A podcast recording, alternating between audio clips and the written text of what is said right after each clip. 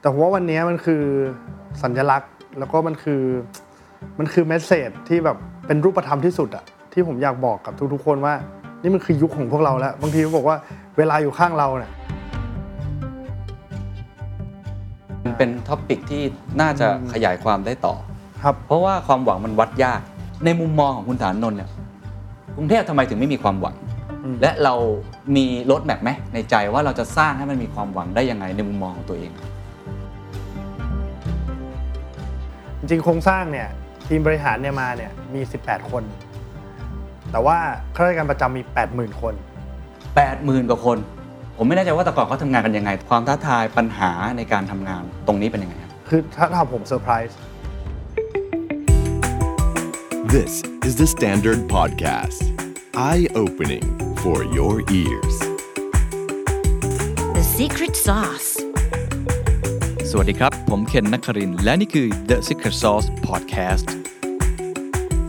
The Secret Sauce ตอนนี้ได้รับการสนับสนุนโดย d e v o n t e Premium Skincare for Men ผิวหน้าดูดี หน้าดูเด็ก ใครก็เดาอายุไม่ถูก What's your secret?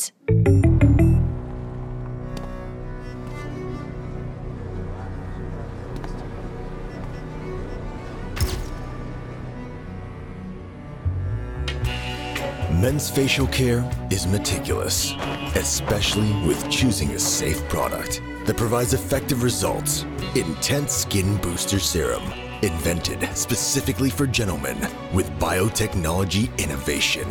And concentrated laminin complex EX7 boosts the cells effectively, resolve any facial issues.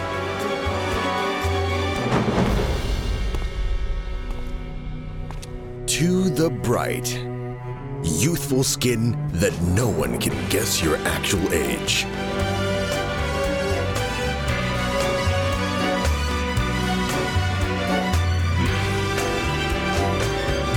Devante Premium Skincare for Men. วันนี้ผมมาที่ศาลาว่าการกรุงเทพมหานครนะครับ มาคุยกับผู้บริหารท่านหนึ่งครับ ที่ต้องบอกว่าเป็นรองผู้ว่ากทมที่อายุน้อยที่สุดในประวัติศาสตร์ นั่นก็คือคุณสานนท์หวังสร้างบุญอายุเพียง 33 ปีนะครับ ปัจจุบันนี้หน้าที่ที่เขารับผิดชอบหลักๆ เขาดูเรื่องของการศึกษาครับเขาดูเรื่องของสังคม และเขาก็ดูเรื่องของการท่องเที่ยว วัฒนธรรม สิ่งที่จะพูดคุยกันในวันนี้ต้องบอกว่ายาวนิดนึงครับ เพราะว่าเราจะคุยกันลึกมากเรื่องการบริหารจัดการครับว่า เอ๊ะ มาอยู่ในระบบราชการ มีคนมากมาย 80,000 คน บทบาทของคุณสานนท์ในการทำงาน แล้วเป็นคนรุ่นใหม่ด้วยเนี่ย มีวิธีการในการ execute อย่างไร ให้ได้ผลลัพธ์อย่างที่หลายคนนั้นเลือกเขาเข้ามา แล้วทำให้ได้ตามเป้านั้นหรือเปล่า อันที่ 2 เราคุยกันเรื่องอุปสรรคครับความท้าทายต่างๆ ที่เกิดขึ้นในการบริหารจัดการมันมีอะไรบ้าง และเขามีวิธีคิดยังไงในการฝ่าฟันอุปสรรคเหล่านั้น อันที่ 3 คุยเรื่องความเป็นผู้นำครับ ว่าวิธีคิดความเป็นผู้นำในรูปแบบใหม่ในมุมมองคุณสานนท์คืออะไร ซึ่งเขาพูดถึงการบริหารความหวัง เขาพูดถึงเรื่องการที่เราจะต้องรับฟัง การมีส่วนร่วมเปิดพื้นที่ต่างๆ อันทีสี่4ครับก็คุยกันเรื่องงานที่เขาทำตรงไปตรงมาเลยว่า เขาอยากจะทำอะไรบ้าง อะไรคือผลลัพธ์ที่เขาต้องการ เมืองที่มีความหวังเมืองในมุมมองของคุณสานนท์นั้นเป็นอย่างไร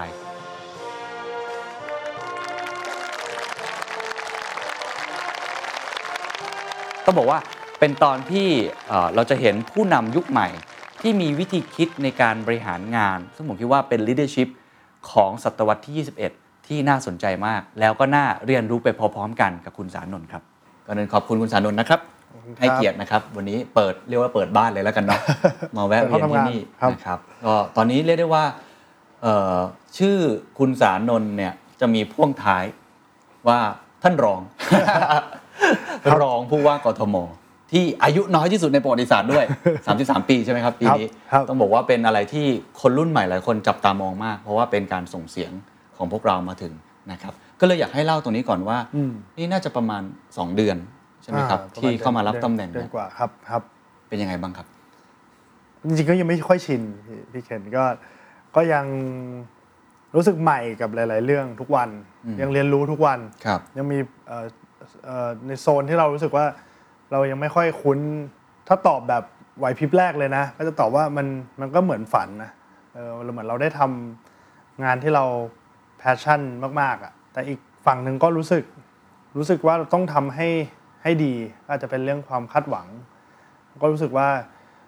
เราก็คงมีความรับผิดชอบที่ที่ต้องทำให้ได้ แล้วก็อยากทำให้ดีต่อรุ่นของพวกเราแล้วก็รุ่นลูกของเราให้ให้มันดีขึ้นไปด้วยนะไรอย่าง ครั เงี้ บ ยครับ เอาหลักๆก่อนแล้วกัน รองผู้ว่าเนี่ยจริงๆเขาทำอะไรกันครับ วันๆเขาทำอะไรกันครับ เออจะเอาตกก่อนหน้านี้ผมก็ไม่รู้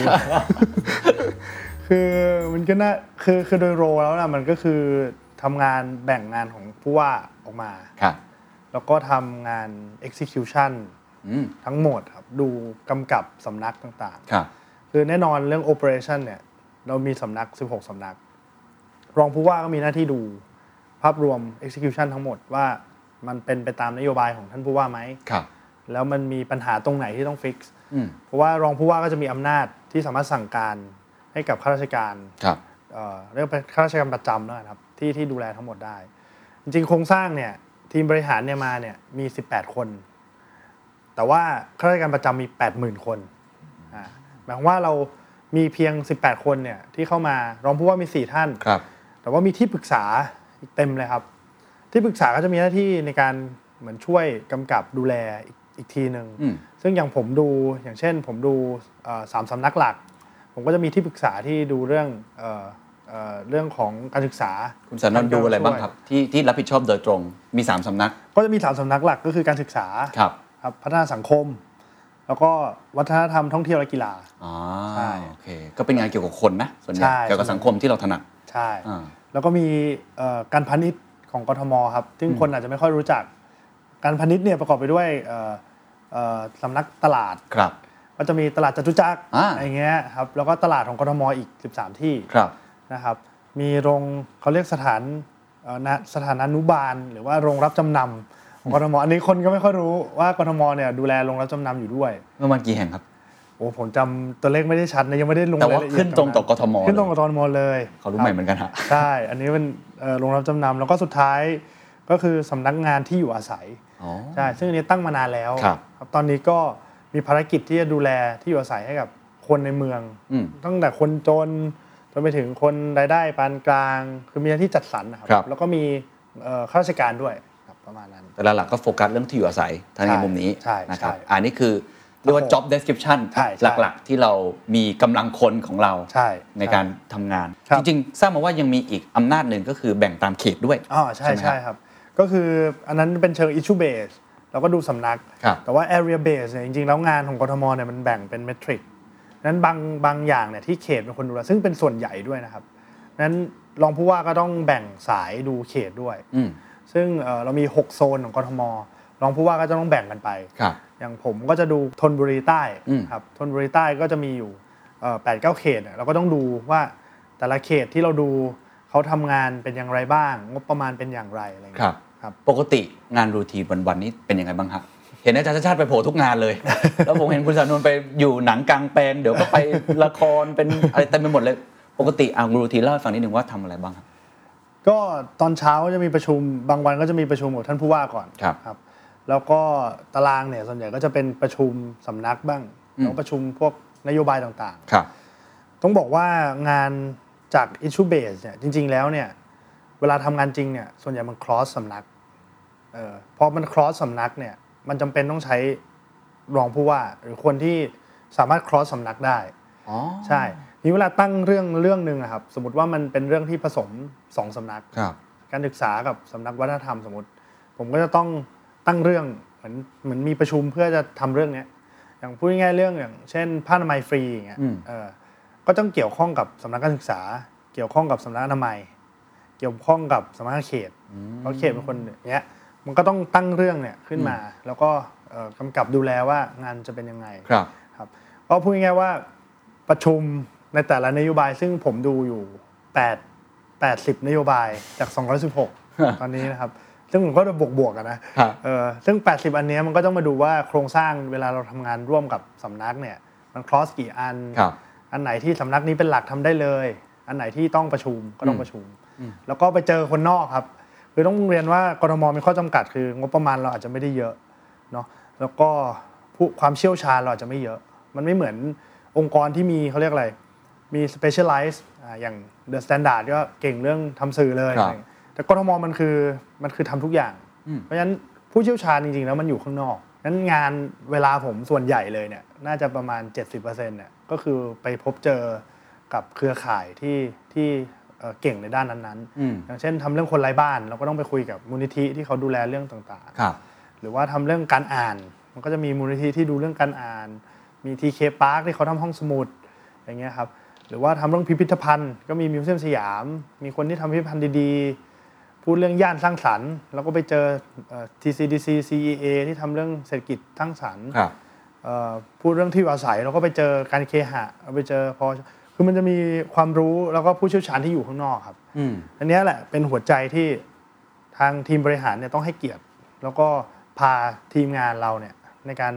เหมันไปทำงานร่วมกับคนอื่น ครับ แล้วก็ให้ประโยชน์มาอยู่กับประชาชนที่สุดเนี่ยแหละ เออเพราะผมผมพอเห็นภาพว่าหนึ่งอ่ะอำนาจหน้าที่เรามีอะไรบ้าง เรามีกำลังคนยังไง อืม เอ่อเท่าที่ผมฟังเหมือนหน้าที่รองผู้ว่าหนึ่งคือเป็นคนประสาน อืม หลาย ๆ อย่างใช่ไหมครับ ที่ทำให้เรื่องมันโฟล์แล้วเราเป็นหัวหน้าในคณะกรรมการนั้น แล้วแต่เรื่องกัน ครับ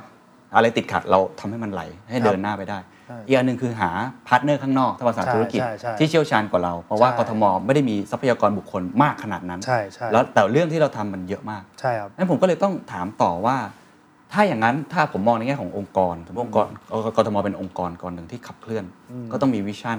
ต้องมีมิชชั่นต้องมี strategy คนจะได้เห็นภาพมากขึ้นว่างานที่คุณสารนนท์ทำเนี่ยมันไม่ใช่แค่งานที่ทำไปวัน ๆ เป็นรูทีน แต่ผมเชื่อว่าเราต้องการ result อะไรบางอย่าง ยิ่งอาจารย์ชัดชาติเนี่ยเป็นคนวัดที่ผลลัพธ์มาก ๆ เลยเล่าให้ฟังได้ไหมครับว่ามันมีอะไรบ้าง ได้ ในส่วน ได้ ข ครั อบ งตัวเองก็ได้ครับ จริงต้องถ้าจะเล่าให้ดีต้องย้อนไปหน่อย ครับ ก็คือต้องย้อนไป 3 ปีที่แล้วที่ท่านผู้ว่าประกาศที่จะลงเนี่ยจริงแล้วงานเกี่ยวกับความเข้าใจต่างๆของกทมเนี่ยท่านเริ่มมาก่อนแล้ว การเดินทางครั้งนี้เป็นการเดินทางที่ทั้งยาวนานและก็ยาวไกลครับ เราใช้เวลามากกว่า 2 ปี นั้นมันมันไม่ได้แปลว่าตอนเลือกตั้งเสร็จปั๊บ ค่อยมาศึกษาความเป็นไปได้ ไม่ใช่ แต่ท่านมาพร้อมกับ 216 action plan ท่านใช้ว่า action plan เป็น action plan เลย ใช่เพราะว่าตอนเลือกตั้งเนี่ยถ้าเราฟังเวลาดีเบตหรือก็ตามเนี่ยท่านพูดเนี่ยไปดู 10 คลิปเนี่ยท่านพูดเหมือนกัน 10 คลิป ต้องมีขนส่งสาธารณะสำหรับทุกคน ถามว่านโยบายหลัก ๆ คืออะไร ผมคิดว่ากรทมต้องเป็นเจ้าภาพนะทำซิงเกิลคอมมานด์ของจราจร มันต้องมีศูนย์บัญชาการร่วม ระหว่างตำรวจกทม และเจ้าหน้าที่ที่เกี่ยวข้อง เพื่อดูเรื่องการจราจร ที่เราต้องมีซิงเกิลคอมมานด์เซ็นเตอร์ ท่านเป็นคนที่พูดแบบ เป็นคนอ่านหนังสือครับ ครับ แล้วพูดเนี่ยมันจะมันจะเรียงประโยคแบบ เป็น แบบ structure เป็น structure เพราะฉะนั้นเรื่องวิสัยทัศน์เนี่ยชัดเจนทุกคนรู้แน่ มันคือเมืองน่าอยู่สำหรับทุกคน ครับ น่าอยู่สำหรับทุกคนเนี่ยมันค่อนข้างชัดเจนอยู่แล้ว น่าอยู่ก็คือ index livable index ต่างๆ เราก็จะมีตัวชี้วัด ส่วนว่าสำหรับทุกคนเนี่ยมันก็คือเรื่องคนมันไม่ใช่คือใครบางคนนะมันต้องเก็บให้ครบ ครับ นะครับพอมันมีวิสัยทัศน์เนี้ยภารกิจแล้วก็แอคชั่นแพลนนโยบายต่างๆเนี่ยมันชัด 216 ก็แบ่งเป็น 9D ใช่ไหมครับ อืม 9D มีอะไรบ้าง แต่ละดีมีอะไรบ้าง อย่างผมมาวันแรกผมรู้เลยของผมมี 80 ข้อ อ๋อเขาบอกกับเราก่อนเลย มันก็เอามาแมปดูอะฮ ะ เราก็รู้แล้วมี 80 ข้อ อ่า สำนักยุทธศาสตร์ก็จะมีสำนักที่ดูแลเรื่องนี้สำนักยุทธศาสตร์ก็ไปแมปแล้ว ครับ สำนักไหนต้องดู อืม เอออย่างเช่นสำนักการศึกษามี 29 ข้ออย่างเงี้ย ใช่สำนักพัฒน์มีกี่ข้อ 30 ข้อสำนักมีกี่ข้ออะไรเงี้ย ครับ เพราะมันเป็นมันวางแอคชั่นแพลนค่อนข้างชัดแล้วเนี่ยสิ่งที่ผมว่าเป็นความสวยงามของการทำงานครั้งนี้ก็คือ ท่านแทบไม่ต้องสั่งเลย คืองบประมาณมีอยู่แล้วในปี อืม 65 สิ่งที่ทำคือเขาสามารถไปอ่านในในเว็บไซต์ครับ ครับ แล้วก็ทำนโยบายได้เลย ผมไปบางเขตเนี่ยเขาทำไปแล้ว 20 นโยบายเขาบอกเออเพราะเขาอ่านแล้วเขาก็จัดสรรงบประมาณเขาทำได้เลย งั้นงั้นผมถามอย่างนี้ได้ไหมครับ action plan ขออนุญาตแทรกนิดเดียว ได้ นิดเดียว ได้ได้ ก็เพราะว่าเดี๋ยวไอ้ตรงจุดตรงนี้ผมว่าหลายคนจะสงสัยแล้วว่า อืม ในยุคปัจจุบันเนี่ยทุกอย่างเปลี่ยนเร็วมาก ใช่ action plan ก็ต้องปรับตลอดเวลา ถูกถูกถูก ใช่ไหมครับ การที่มันค้างเติ่งไว้แบบนั้น แล้วก็คนเอามาใช้ทันทีเนี่ยมันมัน แหละ เวิร์กเหรอฮะ นี่คือผมเลยกลับมาที่คำถามของพี่เคนว่า แล้วนโยบายแล้วรองผู้ว่าทำอะไร ก็มีหน้าที่ติดตามว่าไอ้แต่ละอันที่เขาทำกันน่ะ มันตรงกับนโยบายที่ท่านผู้ว่าทำไหม ครับ ใช่ไหมหรือบางอันเขาบอกว่าเอ้ยเขาอย่างเช่นผมยกตัวอย่างอันหนึ่งที่ที่เขตเขาหวังดีฟู้ดแบงค์ อืม ฟู้ดแบงค์ก็คือการเอาฟู้ดที่เป็นเวสเอามาแล้วก็เอามา rescue ก็คือเหมือนวัดผลว่าเราสามารถที่จะเปลี่ยนฟู้ดเวสเนี่ย ทำให้เหมือนไลฟ์ไซเคิลเขายังไม่หมดนะครับ เราสามารถเอาไปให้คนที่เขาต้องการได้ยังไงอย่างเงี้ยแต่ว่าพอเข คือบางเขตเอาไปทำเนี่ยกลายเป็นว่ามองว่าเป็นเป็นเขาเรียกว่าเป็นแจกอะ อ๋อ เป็นเหมือนอะไรอ่ะ เป็นเหมือนเอาอาหารมาแจกกันอ่ะ ครับ ไปขออาหารมาแล้วก็มาแจก แล้วบอกว่าเป็นฟู้ดแบงค์อย่างเงี้ อื ย ม เพราะเราเห็นอย่างเงี้ยหน้าที่เราก็คือการเอามาดูว่าคำว่าฟู้ดแบงค์จริงๆแล้วอ่ะมันไม่ใช่การบริจาคเหมือนตู้ปันสุกไม่ใช่ ไม่ใช่แบบลงเจไม่ใช่ อืม มันคือการต้องไปดูว่าฟู้ดเวสของแต่ละที่อยู่ที่ไหน เช่นเราอาจจะไปเจอร้านอาหาร เราอาจจะไปเจอห้างสรรพสินค้าไปเจออะไร แล้วเขามีฟู้ดเวสที่เขามันยังไม่เสียนะ แต่เขาต้องเอาออกมา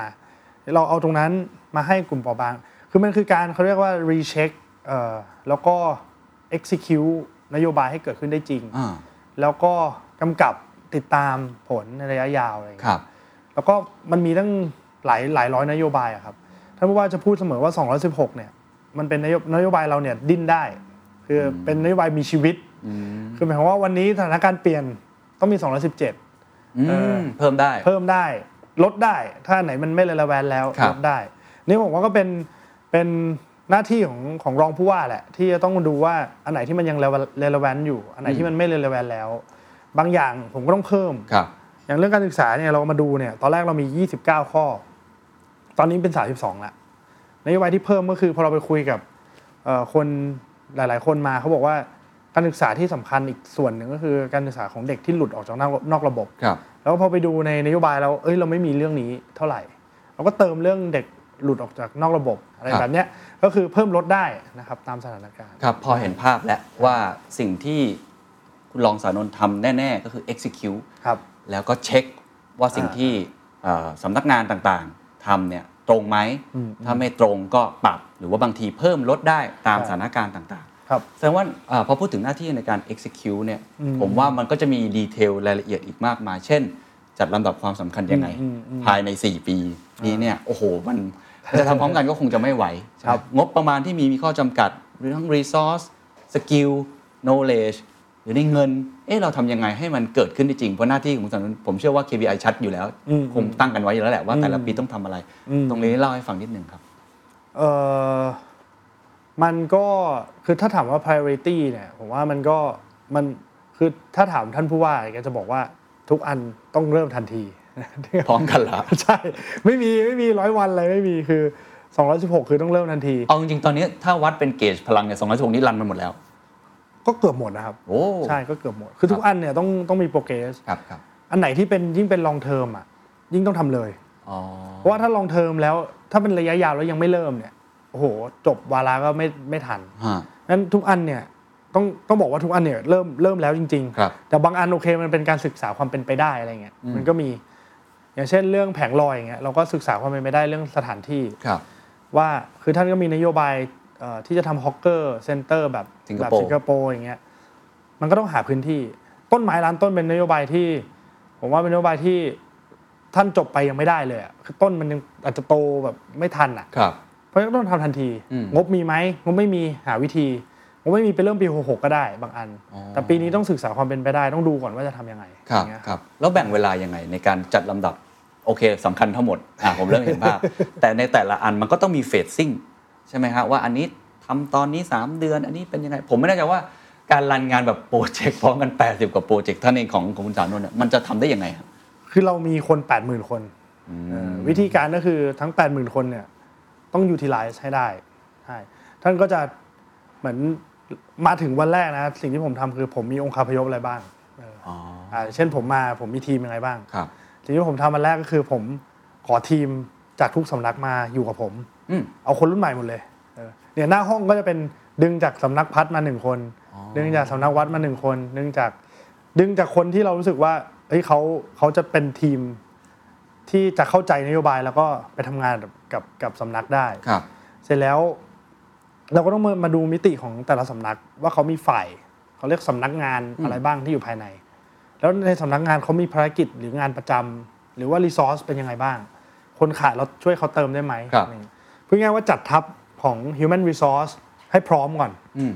พอพร้อมเสร็จเนี่ยเอานโยบายมาเนี่ยเรารู้แล้วใครจะทำกี่กี่อัน ซึ่ง 80 อันจริงๆแล้วมันไม่ได้เยอะนะครับ ครับ พอไปหารสำนักที่เรามีแล้วเนี่ย คือมันตกคนหนึงก็อาจจะ 2 อัน 3 อัน 4 อันอย่างเงี้ยไม่เกิน เพราะฉะนั้นเขาสามารถเดินได้ทันที หรืออันไหนมันไม่อยู่กับใครเลย สิ่งที่ต้องสิ่งที่เราทำตอนนี้ก็คือ เราตั้งคณะกรรมการขับเคลื่อน นโยบายต่างๆขึ้นมา อืม ตอนนี้เราตั้งไว้เจ็ดสำนักไอ้เจ็ดเจ็ดคณะกรรมการ เพราะว่าไม่รู้ไม่มีคนทำอันนี้ถูกไหมไม่มี มันไม่มีเจ้าภาพหลัก ที่ชัดเจนอ่า ใช่ ก็คือพูดง่ายๆว่า 80 อันเนี่ยมีเอ่อไม่มีสมมติ 60 อัน มีสำนักดูแลรับผิดชอบแล้วอีก20 อันเราไปตั้งคณะกรรมการแยก อืม เพื่อที่จะมาเทคแคร์ไอตัว 20 อันที่เหลือ ครับ อะไรเงี้ยวิธีก็คือไอคณะกรรมการเนี้ยก็จะประกอบไปด้วยคนนอกด้วยอย่างเช่นผมเชิญเอ่อผมเชิญทางอ่าการท่องเที่ยวมา ครับ อย่างเงี้ยการท่องเที่ยวก็จะมาช่วยเรื่องดูแลเรื่องการท่องเที่ยวของกทม อืม อย่างเงี้ยพูดง่ายๆว่าเราตั้งคณะกรรมการขับเคลื่อนเนี่ยเพื่อเพิ่ม resource ที่เป็นผู้เชี่ยวชาญในด้านต่างๆเนี่ยมาร่วมมือกับกทม อืม เนอะอย่างเงี้ยก็พูดง่ายๆว่ามันเลยทำให้ทั้งหมดน่ะเดินได้ ครับ นั้นถ้าเราแบกไว้เนี่ยไม่มีทางเดินได้เลย หรือเราเอาไปให้ทางเอ่อผอสำนักดู หรือเอาไปให้รองปลัดดูไม่มีทางได้เลย แต่ถ้าเรากระจายเราจัดองค์คาพยพดีๆ เรามี res- human resource มีคนที่อยากช่วยเต็มไปหมดเลย ได้เห็นว่าที่ผ่านมานี่เราจัดงาน บางบางวีคผมว่าเราจัดสี่งานซ้อนกันอ่ะเออเพราะว่าจริงๆแล้วกทมไม่ได้เป็นคนทำเลย แต่เราดึงคนมีหนังกลางแปลงด้วยมีดนตรีในสวนพร้อมกัน แล้วก็มีงานของสยามมีงานของโอ้โหมันคือทุกงานมันพร้อมไปพร้อมกันได้ เพราะว่ามันมีคนที่เขาพร้อมช่วย มันอยู่ที่ว่าเราจะบริหารความช่วยเหลือยังไงเนี่ยอันเนี้ยเป็นเป็นเป็นหน้าที่หลักเลยฮะที่ที่ทำตอนนี้เลย ครับงั้นการเดลิเกตงานอันนี่ ใช่ ถือว่าเป็นหัวใจ ใช่ครับ ความท้าทายคืออะไรครับ เพราะถ้าฟังถ้าเป็นองค์กรเอกชนสบาย ฮะ การเอาคนนู้นดึงเข้ามาเป็นรีซอสส่วนตัวตั้งเป็นทีมของตัวเองทำให้ทำงานได้คล่องขึ้น แจกจ่ายงานอ่ะใครทำไม่ดีก็จี้หน่อย อืมอืม อ่ะหักเงินเดือนก็ได้ อะไรก็ได้คือมัน อืมอืม อ่ะมันค่อนข้างจะคล่องเพราะว่าเราทำเอกชนมาเราคงทราบ ครับ แปดหมื่นกว่าคน ผมไม่แน่ใจว่าแต่ก่อนเขาทำงานกันยังไง แต่ผมเชื่อว่าอาจารย์ชัดชาติและคุณสานนท์มา ไม่เหมือนเดิมแน่ นอน วิธีการคิดวิธีการบริหารเนี่ย ครับ ความท้าทายปัญหาในการทำงานตรงนี้เป็นยังไงครับ จริงผมว่าผมว่าข้าราชการเป็นเป็นคนที่เก่งมาก คือถ้าทำผมเซอร์ไพรส์คือผมรู้สึกว่า ถ้าทำเอกชนผมอาจจะทำไม่ได้เร็วเท่านี้ก็ได้ เออ คือหมายความว่าสิ่งที่ออกมาขนาดนี้นะ ครับ เพราะว่าจะมี resource คือผมว่าข้าราชการเป็นคนที่เขาทำตามคำสั่งได้แบบเป๊ะมากอะสมมติว่าพี่เคนจะสั่งเรื่องอะไรก็ตามอะเราได้คือเขาพร้อมที่จะ execute ตามคือพูดง่ายๆว่ารอนโยบายเลย อืม เออคือมันแต่ถ้าเราทำเอกชนบางทีนะเราก็จะไอ้ยบางคนต้องไป build culture ก่อนเอ้ยมันมันมีวัฒนธรรมองค์กรยังไง เราให้คุณค่ากันเรื่องอะไร แต่ว่านี่คือข้าราชการเขาคือแบบเขา สั่ง พร้อ ปุ๊ ม บทำปั๊บ เขาพร้อมแบบ แล้วถ้าเขารู้สึกว่านี่คือความหวังอ่ะ นี่คือการเปลี่ยนแปลงที่เขามีส่วนร่วม คือเขาผมว่าเขาตื่นเต้นนะ อืม ที่จะ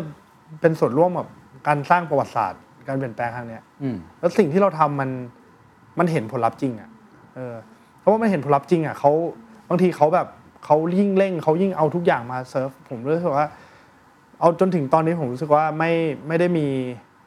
ไม่ได้มีอะไรที่ที่คือเป็นมีแต่ positive พูดอย่างนี้ดีกว่ามีแต่ positive negative น้อยมาก เหรอฮะ เออแต่ว่ามุมที่ยากสำหรับผมมันคือ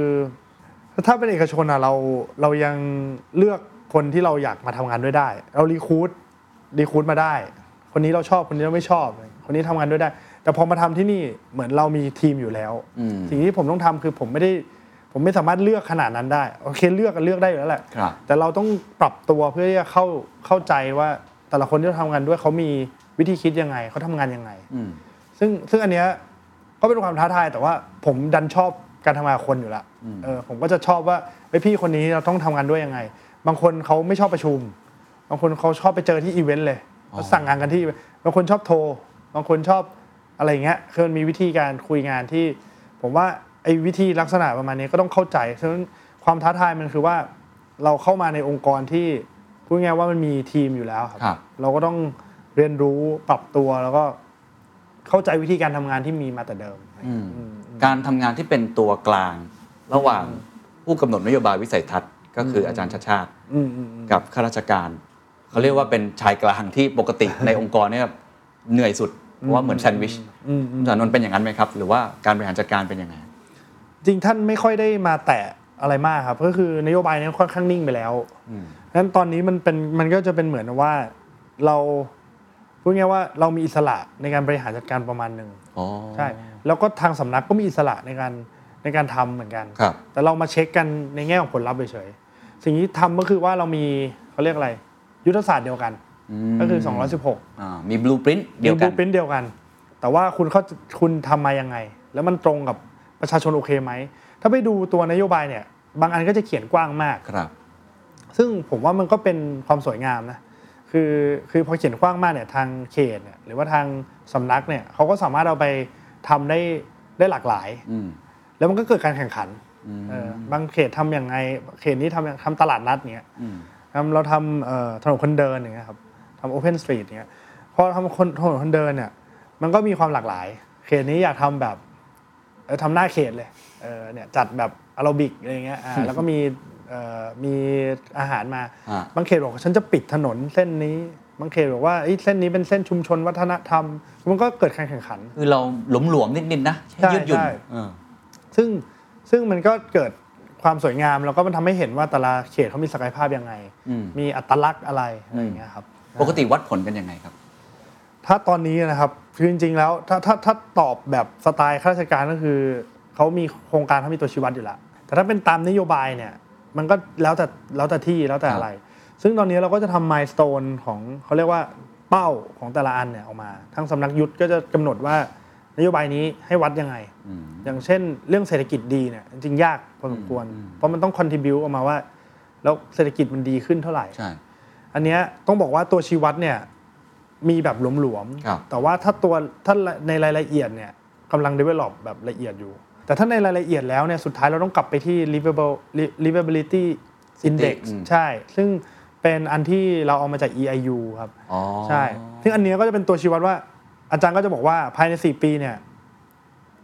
จากอันดับที่ 98เนี่ยเราต้องอยู่ในหนึ่งใน 50 ให้ได้ อืม ทำให้เราไปอยู่ตรงนั้น อืมอืมอืม อันเนี้ยก็เป็นกำลังศึกษากันว่าทำยังไง อืม ที่ใดมีวิกฤตที่นั่นมีโอกาส ที่ใดมีปัญหาที่นั่นมีความต้องการ ธุรกิจจะเติบโตจากวิกฤตโลกร้อนได้อย่างไร กลยุทธ์ความยั่งยืนควรจะเริ่มต้นแบบไหน The Secret Sauce Strategy Forum ปี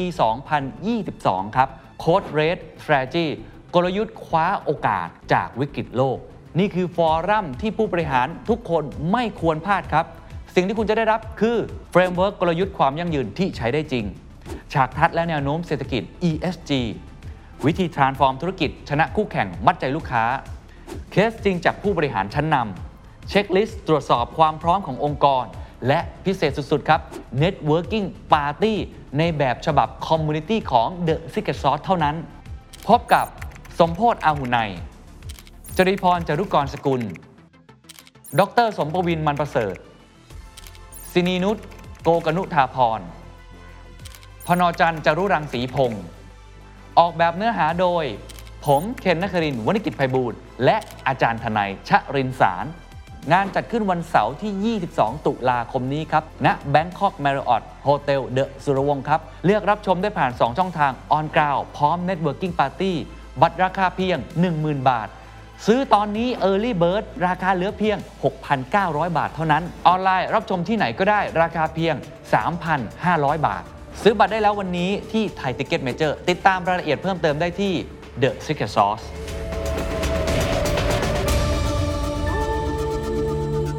แต่จริงๆ ถ้าพูดเรื่องเนี้ยผมอยากพูดเรื่องหนึ่งครับ ครับ พี่เคนคือ ผมว่าเมืองจริง ๆ แล้วอ่ะโจทย์อะมันไม่ใช่การพัฒนาแบบขนาดนั้นหรอกคือโอเคมันต้องทำ ครับ แต่ผมว่าจริง ๆ แล้วหน้าที่ของผู้บริหารอ่ะคือการสร้างความหวัง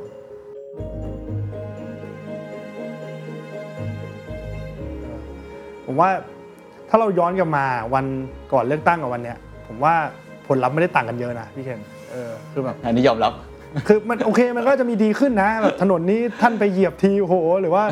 เราระบายน้ำแต่ผมว่าโดยรวมรถก็ยังติดหรือว่า อืม คือปัญหามันยังมี น้ำก็ยังท่วม หลายปัญหาก็ยัง ก็ยังมี ยังอยู่ แต่เราทำให้คนมีความหวังยังไงเออ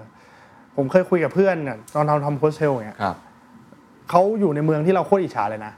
แต่พอไปถามเขาก็ไม่ชอบเมืองเขานะเขาก็รู้สึกว่าเมืองเขามีปัญหา ครับ เออผมไปถามเพื่อนที่แบบสนิทกันเลยที่เมเนี่ยมาจากเมลเบิร์นเนี่ยมันก็บอกว่าแบบเฮ้ยกูแบบชอบมากเลยว่ะอะไรเงี้ยเพราะถามเขาลึกๆเขาบอกว่าเนี่ยเขามีปัญหาคือ คือคนมันไม่ค่อยแบบเป็นชุมชนอ่ะเออแบบทุกคนมันมันอินดิเพนเดนต์กันไป ครับ คือเป็นปัญหาโคตรแบบ โคตรคนรวยเลยอะ แต่ว่าถามว่าเขาก็เป็นปัญหา เขาก็ยังรู้สึกว่าแบบเขาก็ไม่เขาก็อยากที่จะมาไทยเขาบอกเออเนี่ยยูแบบมีเนี่ยเนี่ย ครับ คือในมุมผมก็เลยรู้สึกว่าจริงๆแล้วผู้บริหารเมืองมีหน้าที่สร้างความหวัง การสร้างความหวังก็ต้องทำให้เมืองดีขึ้นอยู่แล้ว อืม เออแต่ทำยังไงให้คนยังรู้สึกว่า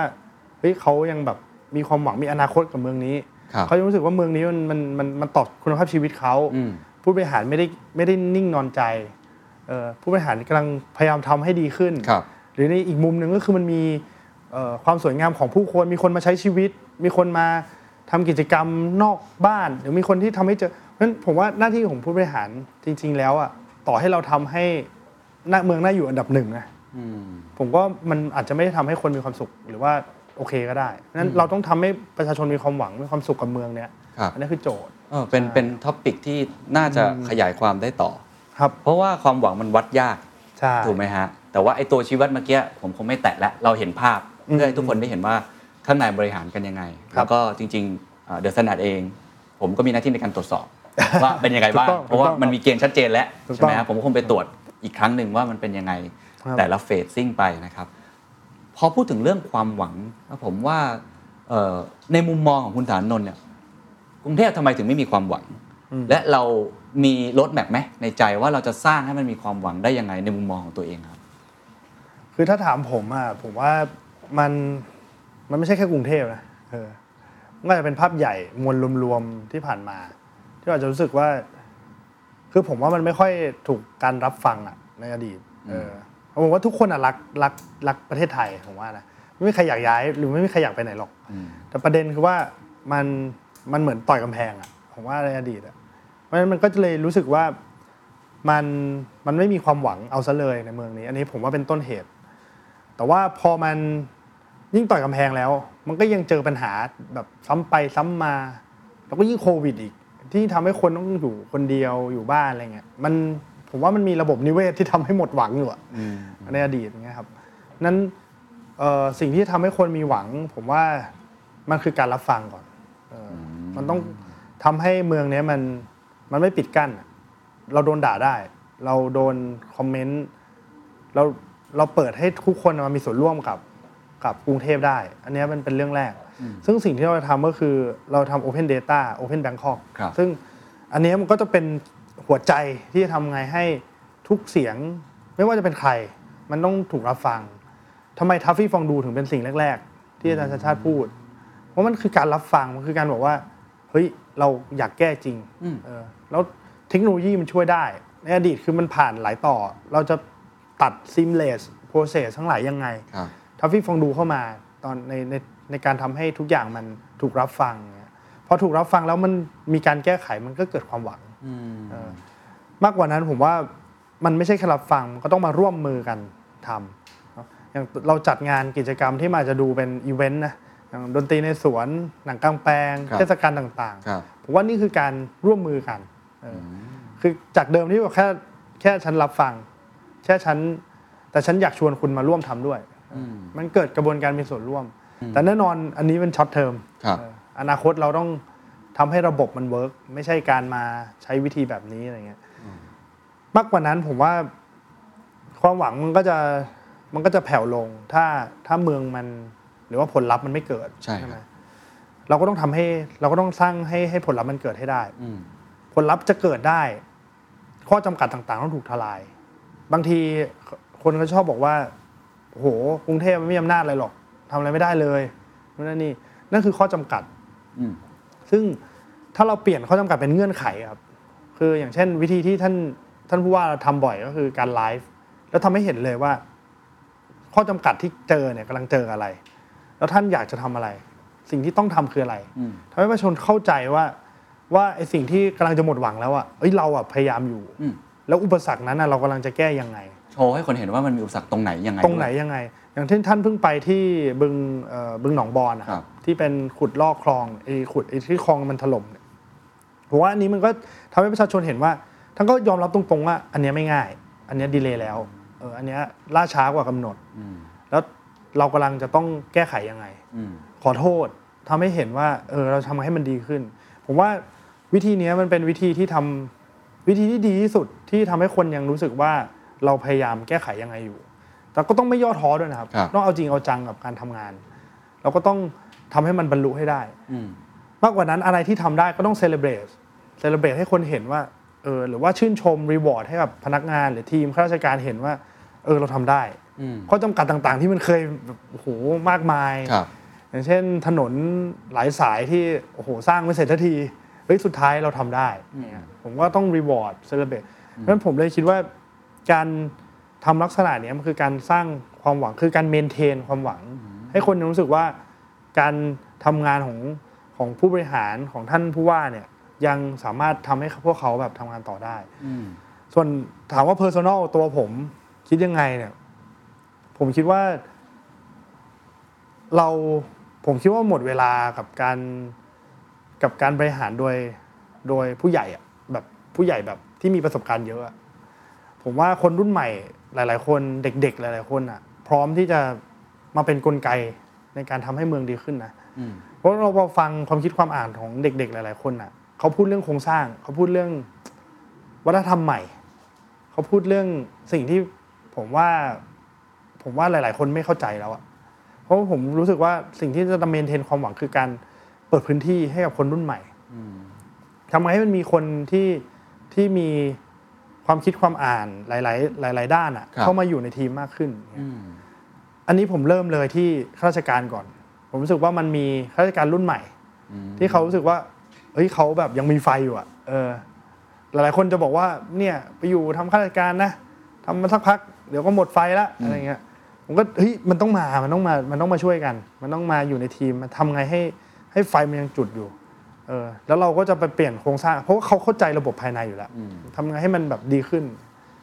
มากกว่านั้นเราก็ชวนคนที่เป็นประชาสังคม ชวนคนที่เป็นอาจจะเป็นเอกชน อาจจะเป็นเข้ามามีส่วน ครับ ร่วมกับงาน คือพอฟังดูรู้สึกว่าจริง ๆ หน้าที่ของทั้งผู้ว่ากทม และรองในมุมมองคุณสารนนท์คือการบริหารความหวัง ใช่ใช่ มุมหนึ่งคือฮาร์ดไซส์ที่โอเค เราต้องดูเรื่องสถานที่เรื่องอะไรต่างๆ แต่มุมที่ที่ผมฟังนะผมรู้สึกคุณสำนักให้ความสำคัญมากกว่าด้วยซ้ำก็คือซอฟต์ไซส์ อืมอืม ในการจุดประกายแห่งความหวัง ซึ่งในมุมมองคุณสารนนท์คือการรับฟัง ครับ การทำให้มันมีส่วนร่วมเกิดขึ้น อืมอืมอืม ก็เลยอยากจะถามในในทักษะของความเป็นผู้นำละกัน อะไรคือทักษะสำคัญของผู้นำที่จะทำให้มันเกิดการรับฟัง หรือว่าอะไรคือเอ่อ mindset ที่จำเป็นมากในยุคปัจจุบันนี้ครับ ผมว่าคำถามใหญ่มากเลยพี่ ผมผมว่าอันดับแรกคือคือเราต้องเข้าถึงง่ายอะลุงผมมันคือ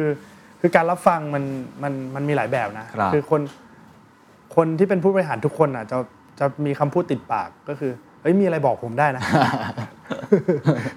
แต่บางทีเข้าถึงยากเลยแต่บางทีรู้สึกว่าไอ้คนนี้มันแบบเอ้ยมีอะไรบอกผมได้นะ แต่ถ้ามีผมไม่กล้าบอกพี่เลยอะไรอย่างเงี้ยเออ มีหลายคนเลยผมว่า เราต้องเข้าถึงง่ายแล้วเราต้องฟังจริงอ่ะเออเราต้อง reach คนทำงานจริงอะไรเงี้ยซึ่งท่านผู้ว่าก็ทำบ่อยทำให้เห็นว่าท่านไปหาคนทำงาน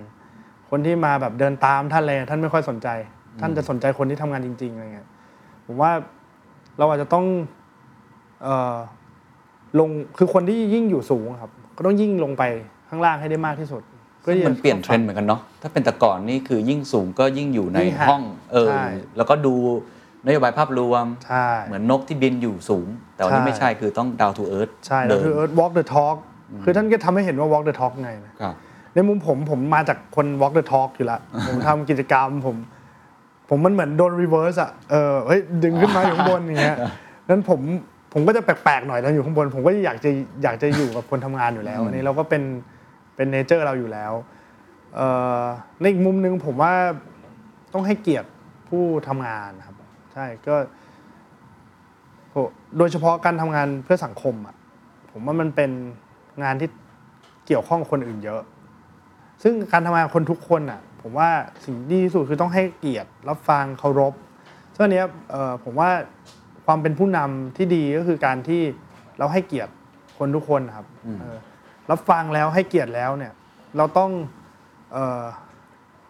เราต้องมีเขาเรียกอะไรเคลียร์วิสัยทัศน์ที่มันเคลียร์ครับ วิสัยทัศน์ชัดเจน ชัดเจนว่าเราจะไปทางไหน ครับ ถ้าเราไม่ชัดอย่างเช่นเราเราฟังเราให้เกียรติสุดท้ายไม่ตัดสินใจเลยเลยเออสุดท้ายก็มีโอ้มีทางออกเต็มไปหมดเลย ผมว่ามันก็ มันก็อาจจะเป็นผู้นำที่ทำให้คนหลงทางได้ ครับ งั้นวิสัยทัศน์ที่ชัดเจนเราจะไปทางนี้ งานนี้เราไม่ทำ อืม งานนี้เราทำออแกไนเซอร์เราไม่เอาเอ อ เราทำแบบนี้ อืม เงินเราไม่ต้องใช้เยอะเออเราสร้างการมีส่วนร่วมอะไรเงี้ย อืม ผมว่ามันมันต้องทำให้เขาเห็นภาพความชัดเจนในแง่ของวิสัยทัศน์ ครับ แล้วทำให้เห็น Impact จริง ผมว่าประมาณเนี้ยฮะที่ที่มันจะทำให้งานมันมันมันมันงานเมืองมันออกมาได้ดีอะไร เมื่อ เงี้ย สักครู่คุณสานนท์พูดถึงคนรุ่นใหม่ อืม บอกว่าส่วนตัวมองว่าเป็นความหวัง อืม เพราะว่าแนวคิดหลาย ๆ อย่างมันมันเปลี่ยนไปแล้ว ครับ อ่าคนอายุเยอะๆเขาก็เก่งอยู่นะฮะ แต่บางอย่างเขาอาจจะไม่เข้าใจมัน อืม นะ อืม อะไรแบบนั้นเอ่ออยากให้พูดถึงตรงนี้นิดหนึ่งว่าแล้วจะทำยังไงให้เราทำงานร่วมกันได้ เพราะผมเชื่อว่าจริงๆ คนที่มีประสบการณ์เยอะจริง ๆ เขาก็ยังมีคุณค่ามากอยู่ใน ใช่ ฐานะคน ใช่ รุ่นใหม่เองที่ผมมองไปรอบๆเนี่ยเราก็จะเห็นคนรุ่นใหม่ก็อาจจะมีความใจร้อนอยู่บ้าง อืมอื อ่าม อืม ไม่แน่ใจว่าคุณจะสานุนใจร้อนหรือเปล่าเนาะแต่เราจะทำยังไงให้ generation gap เนี่ยมันมันบาลานซ์ให้เกิดขึ้น คนรุ่นใหม่จะต้องมอง อืม โลกหรือว่าทำงานร่วมกับคนรุ่นใหญ่เนี่ย อืม ยังไงบ้างครับ คือผมคิดว่าคนรุ่นใหม่อย่างเดียวก็ไม่รอดนะ อืม เออ มันก็ต้องทำงานกับผู้ใหญ่หรือว่าคนที่มีประสบการณ์ครับ คือโชคดีในทีมในทีมเนี่ยในทีมแต่ก่อนเรียกว่าทีม Better Bangkok เนี่ยเออมันจะมีผู้ใหญ่เลย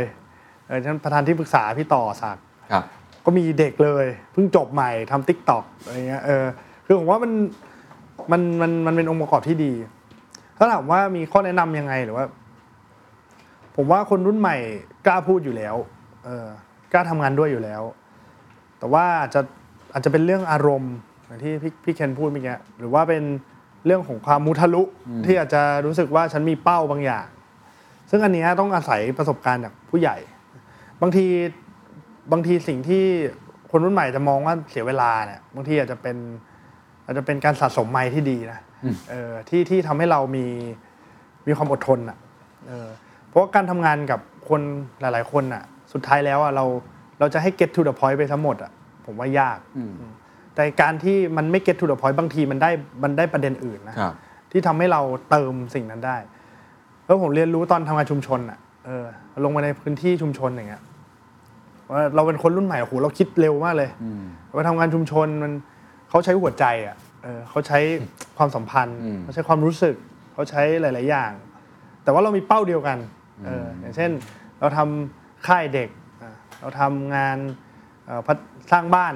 เราสร้างสวนสาธารณะให้เขาเป้ามันเดียวกันเลยนะ ครับ แต่เราทำงานด้วยสปีดของงานมันมันไม่เท่ากันเพราะฉะนั้นการเรียนรู้ตรงเนี้ยมันคือการเรียนรู้ที่ที่คนที่จะทำงานในอนาคตอ่ะคนรุ่นใหม่จะต้องปรับความเร็ว อืม ปรับความใจร้อนอมแล้วก็รับฟังผู้ใหญ่นะผู้ใหญ่เนี่ยที่เขาอาจจะช้ากว่า หรือเขามีความระวังบางอย่างเนี่ยเขาก็อาจจะเจออะไรมาก่อนเออผมว่าทุกคนก็น่าจะทราบอยู่แล้วแหละว่าแบบผู้ใหญ่ท่านต้องมีความเชี่ยวชาญบางอย่างไม่งั้นท่านไม่ได้ทำมาได้ขนาดนี้และการจูนกันตรงเนี้ยแหละเป็นศิลปะ ซึ่งผมว่าเอ่อการทำงานหลากหลายเจเนอเรชันในตอนที่หาเสียงอ่ะ มันทำให้ผมเห็นความสวยงาม คือผมเห็นการปะทะกันเยอะนะ อย่างเช่นบางทีก็จะแบบ จะเอาอันเนี้ย เออ แล้วเด็กๆก็จะแบบ มันไม่เวิร์กมันไม่เวิร์กพี่ อันนี้ อ๋อ มั ในทีมก็ทะเลาะกันเองเหมือนกั เอน อ มันไม่ได้จริงๆ มีคนกล้าเถียงอาจารย์ชาติชาติไหมฮะ โอ้เถียงทุก คน ทุกคนเถียงหมด อาจารย์บางทีก็สั่งไม่ไหวแล้วก็แบบอ่ะไปทำ แล้วกัน อะไรเงี้ย เออ หลังๆก็จะเห็นว่าใครดีใครเก่ง แต่ท่านเป็นคนให้โอกาสเออแล้วผมรู้สึกว่าทุกคนอ่ะ trust กันหมด ต่อให้วันนี้ประชุมกันแล้วก็ทะเลาะกันนะอาจจะแบบทะเลาะในงานนะแบบว่าไม่ไม่ทำอันนี้ก็จะไม่ทำแต่ว่าแต่ว่าพี่พี่คนนึงก็บอกอยากได้มากแล้วนี่บอกอันเนี้ยไม่เห็นประโยชน์ไม่ทำพอออกจากที่ประชุมก็ไม่มีอะไร ก็คือเคารพ อืม ตัดสินใจว่าใครเป็นคนลีดเรื่องไหน ครับ คนรุ่นใหม่ก็ต้องรู้ว่าตัวเองเก่งอะไร คือบางทีเราพัฒนาไปถึงจุดหนึ่งอ่ะเราจะรู้แล้วเราเก่งอะไรผมว่าอย่าอย่าไปเสียเวลากับไปพัฒนาส่วนอ่อนอ่ะ ผมว่ามุ่งเอาความเป็นเลิศของเราอ่ะ อืม แล้วเราก็อาจจะเอาตรงเนี้ยมานำผู้ใหญ่ในวันหน้าได้ ครับ เพราะผู้ใหญ่เองก็สมมุติว่าเราเก่งเรื่องนี้เราทำให้ผู้ใหญ่เขาเห็น ผมว่าวันนั้นอ่ะที่มันซิงก์กันมันก็จะเกิดขึ้น ครับ นะครับ ในฐานะที่เป็นผู้นำรุ่นใหม่เป็นตัวแทน อายุ 33 สมมติว่าผู้นำรุ่นใหม่ อืมอืม ๆ อยากจะอยากจะทำได้แบบเนี้ยคือขึ้นมาแล้วคนยอมรับ อื ใช่ไหมแล้วก็ทำงานกับผู้ใหญ่อยู่เต็มไปหมดเลยอะ อืมอืม จะทำยังไง เพราะว่านี่ผมว่าคนเก่งๆ รุ่นใหม่ๆ เนี่ยจะจะมีปัญหาเรื่องนี้ค่อนข้างเยอะ เพราะว่าขึ้นมาบริหารแล้วอาจจะด้วยวุฒิภาวะของเรา อืมอืม จะมีอุปสรรคต่างๆ มากมาย แล้วก็อาจจะในวัฒนธรรมองค์กรบางอันอาจจะมีท็อกซิกบ้างอะไรแบบเนี้ยมันเรามีทริคอะไรอย่างนี้ในฐานะที่เป็นคนรุ่นใหม่ที่ เป็นผู้นำตลอดเลยครับตั้งแต่ทำงาน คือผมว่าต้องมีความมีความมั่นใจในตัวเอง คือคนจะชอบมองคือจริง ๆ ผมอ่ะผมผมผมเป็นคนที่รับชอบรับฟังชอบ คือเป็นคนโอเพนกับ ครับ ทุกอย่าง แต่ถ้าใครรู้จักผมจริง ๆอ่ะผมจะมีเขาเรียกอะไร เป้าหมายที่เราอยากทำอะอยู่ลึกๆ แล้วเราไม่เคยเปลี่ยนเออจริง ๆ แล้วสิ่งที่ผมมาทำตรงเนี้ยมันคือสิ่งที่ผมเคยฝันเมื่อตอนผมลาออกจากงานเออ ใช่ มันคือเรื่องเดียวกันที่ผมทำเรื่องชุมชน ผมอยากทำให้ย่านมันดีขึ้น ผมอยากทำเรื่องที่อยู่อาศัยของคนคือเคยต่อสู้เพื่อบางชุมชนที่มันมีปัญหาหรือ ผมยังผมยังเห็นเรื่องนั้นอยู่อะ อืม แต่แค่เราเปลี่ยนบริบทบทบาทการทำงานแล้วผมว่าต้องมั่นคงในในเป้าหมาย แต่ผ่อนปลนในวิธีการแล้วจะผ่อนปลนว่าว่าจะมีบางเรื่องที่เรารู้สึกว่า คนที่มีความเชี่ยวชาญอะเขาเก่งกว่าเราอันนี้เราก็ต้องรับฟัง แล้วต้องรับฟังมาก ๆ ด้วย เผลอ ๆ บางทีต้องทำสิ่งที่เราไม่เคยทำเพื่อให้ลองดูว่ามันใช่ไหม แต่ต้องมั่นคงในเป้าหมาย ต้องต้องชัดเจนว่านี่มันยังตอบสิ่งที่เราอยากทำอยู่หรือเปล่า ครับ ผมก็จะพูดกับหลาย ๆ คนว่าผมไม่ค่อยกลัว ผมมาทำตรงนี้นะ ใครจะว่าอะไรนะ ผมกลัวอย่างเดียวว่าผมลืมเป้าหมาย เออ ใช่ เพราะฉะนั้นผมก็จะมีผมก็จะมีเขียนไว้ที่บ้านอะว่า ผมมาทำไปทำไม อะไรที่ทำให้เราลืมเป้าหมายที่เรากลัวอำนาจ มันเป็นไปได้หมดพี่ อ๋อ เออแบบอำนาจเหรอ หรือว่าเงินเหรอ หรือว่าอะไรอ่ะ อาจจะเป็นเอ่อการอยากอยู่รู้สึกสบายแล้วคอมฟอร์ตไม่อยากเปลี่ยนแปลงเหรอ หรือผมว่ามันมีหลายอย่างที่มันจะทำให้เราเราอยากเราเราลืมอ่ะ ครับ นั่นคือสิ่งที่ผมกลัวที่สุด ผมไม่ได้กลัวใครด่าอะไรเลยเออผมกลัวว่า เฮ้ยผมแม่งจะลืมว่ะ ผมมาทำทำไมอะไรเงี้ย นั้น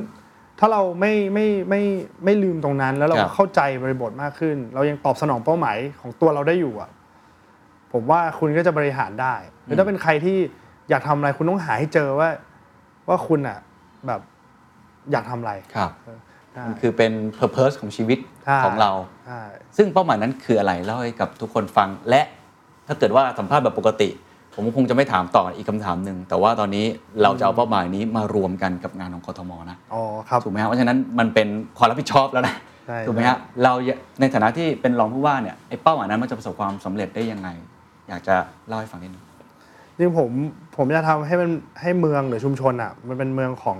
ทุกคนแหละนี่นี่เป้าแบบใหญ่ ๆ นะ แต่ไอความเป็นทุกคนจริงแล้วเราไปโฟกัสที่ที่คนเปราะบางอะเช่นคนจนเมืองอะ ครับ คือคือถ้าย้อนไปก็คือบ้านบ้านผมอะเป็นเป็นบ้านที่โดนไล่ที่มาก่อนเออก็บริบทคล้าย ๆ กัน แล้วก็เพิ่งรู้จากคุณพ่อเมื่อตอนโตขึ้นมาว่าเฮ้ยเฮ้ยบ้านเราแม่งเคยผ่านกระบวนการแบบคล้าย ๆ กับที่พี่ๆเขาทำมา แล้วก็เห็นว่าอันเนี้ยมันเป็นปัญหา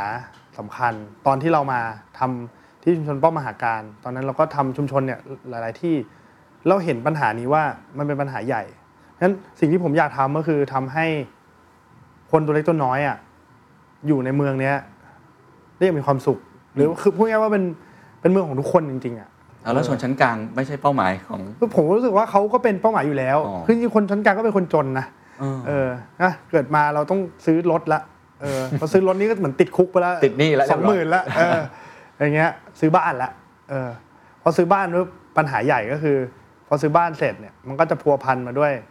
อะไรอะความคล่องตัวที่ต่ำลง ครับ เออเราอาจจะย้ายบ้านไม่ได้ เจอโควิดทีซึมเศร้าอีก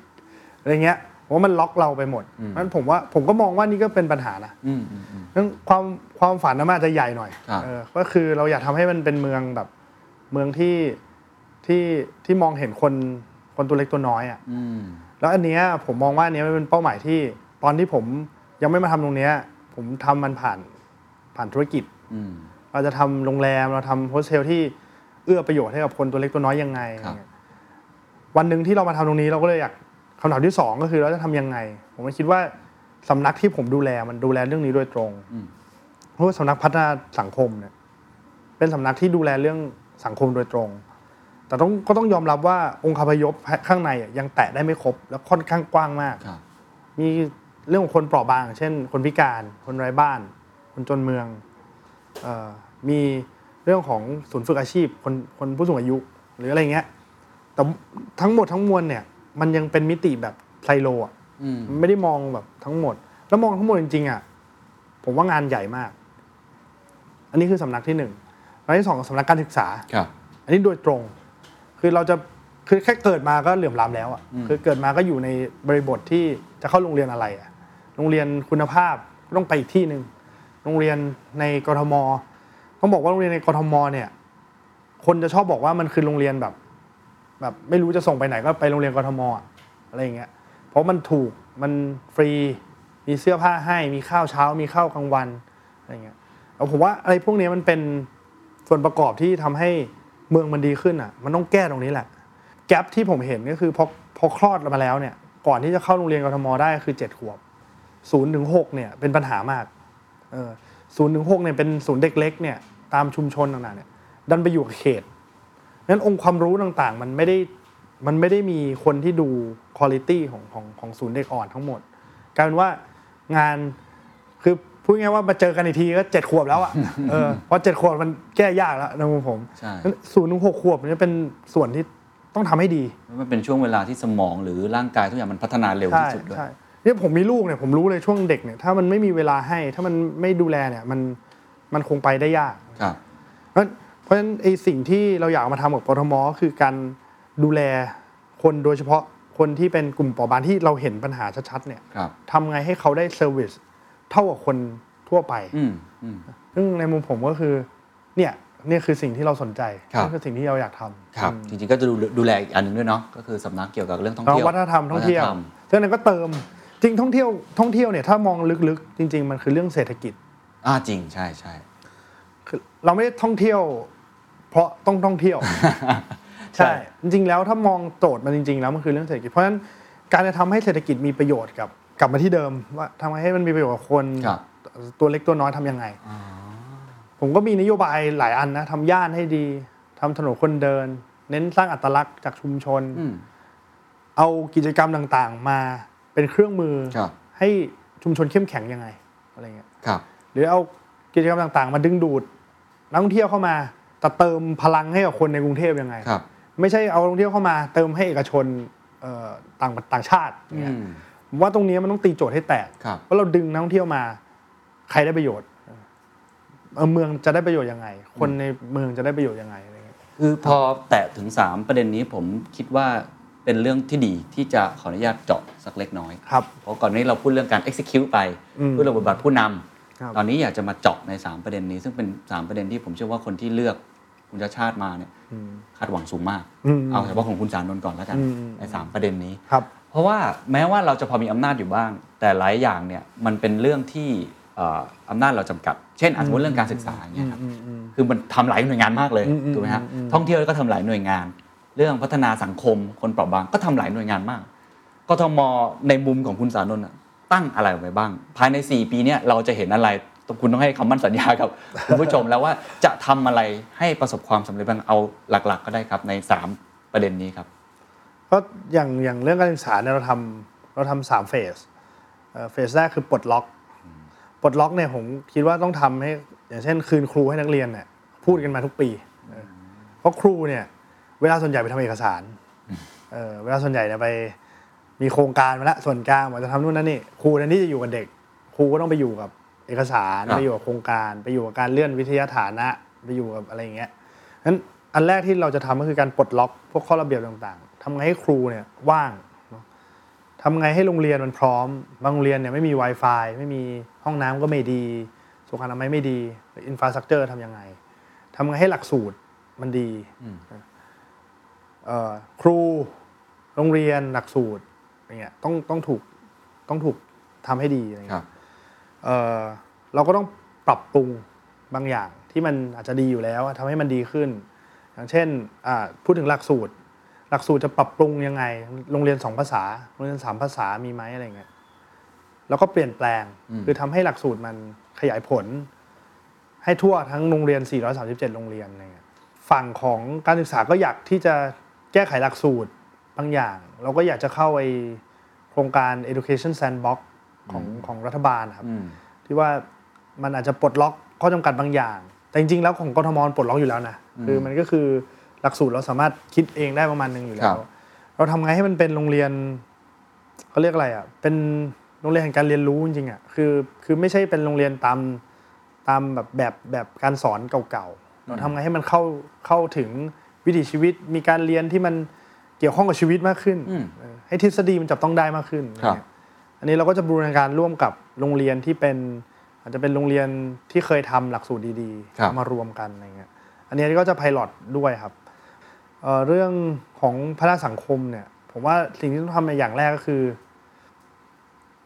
ผมคิดว่าต้องเปลี่ยน mindset จากสงเคราะห์ เป็นพัฒนาก่อน อืม เพราะถ้าดูแล้วเนี่ยวิธีคิดของการทำเนี่ยมันคือการทำแบบสงเคราะห์ ครับ อย่างเช่นเอ่อถ้าจะให้อะไรสักอย่างเนี่ยต้องพิสูจน์ก่อน ว่าจนจริงไหม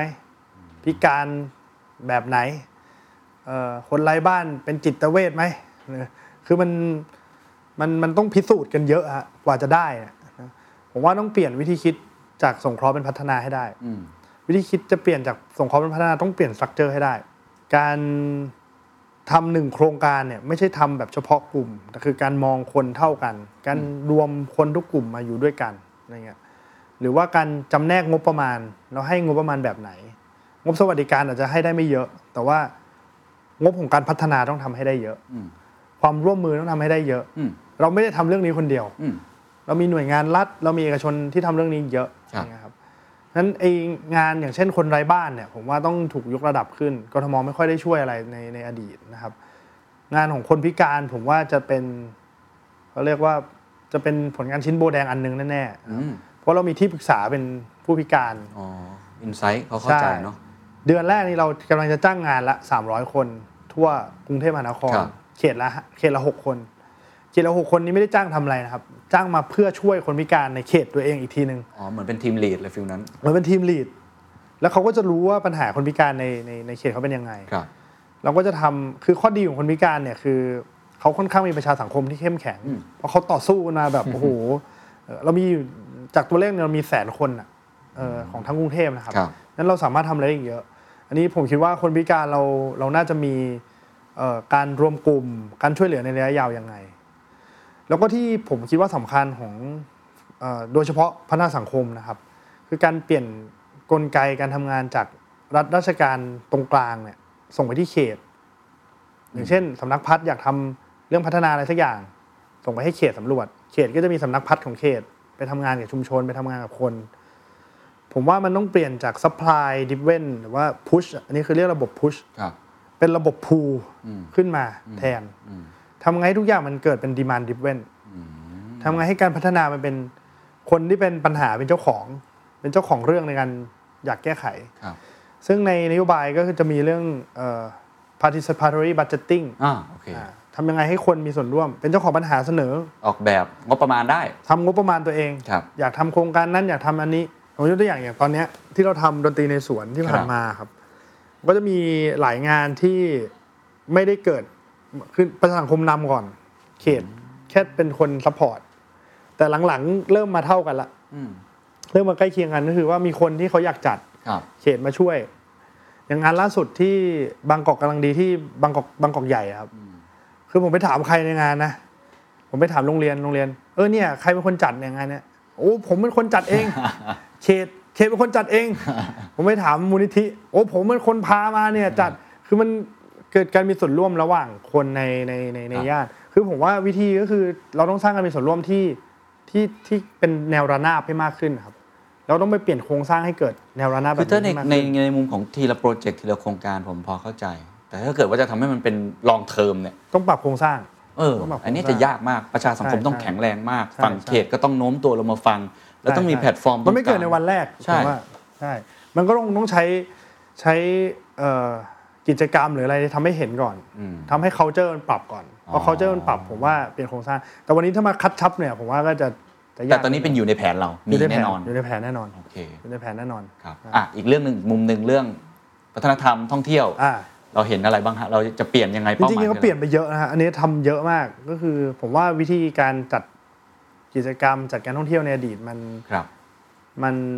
ผมว่า organizer ได้ประโยชน์ อืม เออ แต่ว่าคนที่เขาอยากทำในระดับพื้นที่จริงๆมันอิงกับเรื่องที่ผมพูดเมื่อกี้นะ อืม คือพอคนในระดับพื้นที่เขา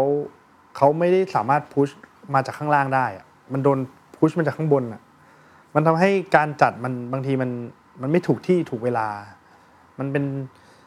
มันเป็นต้องไปเอาคนอื่นมา มามาขายของแทนที่ว่าจะให้ อืม คนในที่นั้นขายของ หรือจัดในคลองนู้นคลองนี้ หรือจัดกันพื้นที่นู้นพื้นที่นี้ ครับ แต่คนไม่ได้รู้สึกว่าเขามีส่วนร่วมในในในในงานของเขา เพราะวิธีคิดก็ต้องเปลี่ยนก็คือเอาจากข้างล่างขึ้นมา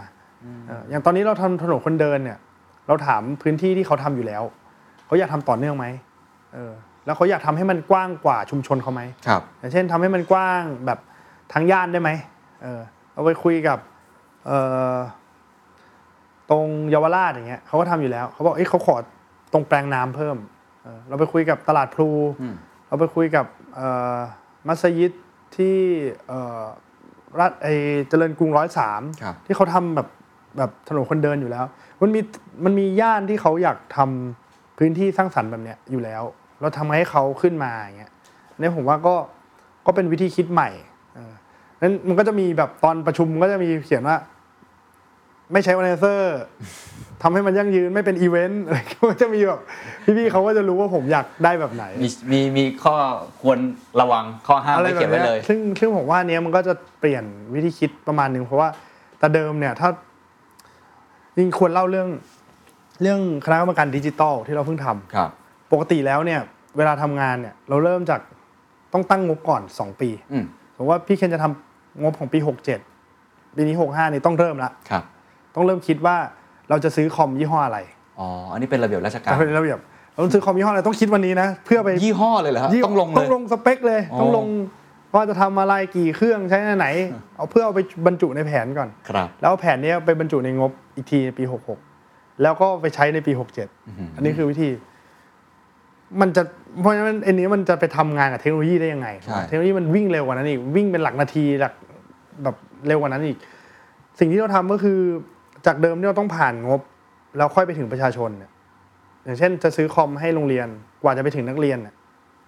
สองปีอย่างที่บอก เราเอาใหม่ เราบอกว่าเราเริ่มจากประชาชนก่อน เราเทสก่อน มันอาจจะมีคน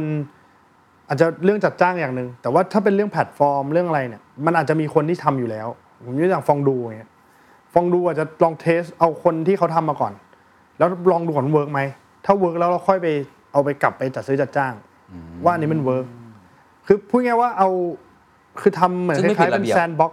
ระเบียบก็เดี๋ยวไปว่ากันอีกทีห นึ่งแต่ว่าเราเราต้องไปดูว่าวิธีที่มันเกิดขึ้นเนี่ยเราต้องเทสก่อนว่ามันเวิร์กวิธีแบบไหนมันเวิร์ก ครับ โครงการแบบไหนมันเวิร์ก อืม ต้นไม้ร้านต้นเราอาจจะทำ MVP ก่อน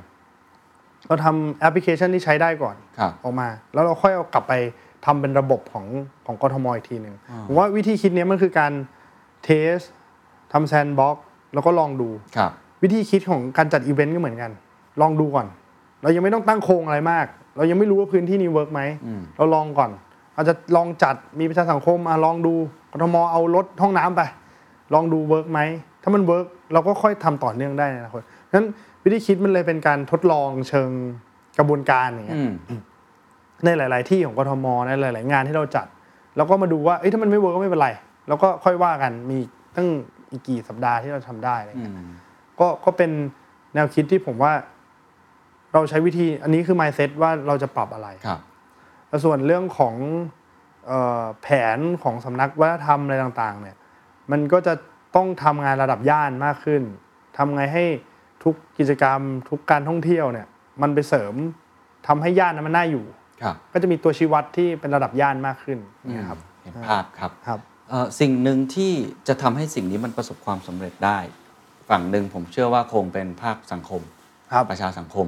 ย่านต่างๆ ซึ่งเอ่อเท่าที่ผมเห็นก็ฟีดแบ็ค่อนข้างดีนะ คนอยากจะมีส่วนร่วมอะไรต่างๆ ผมว่าอาจจะเป็นทั่วบุคลิก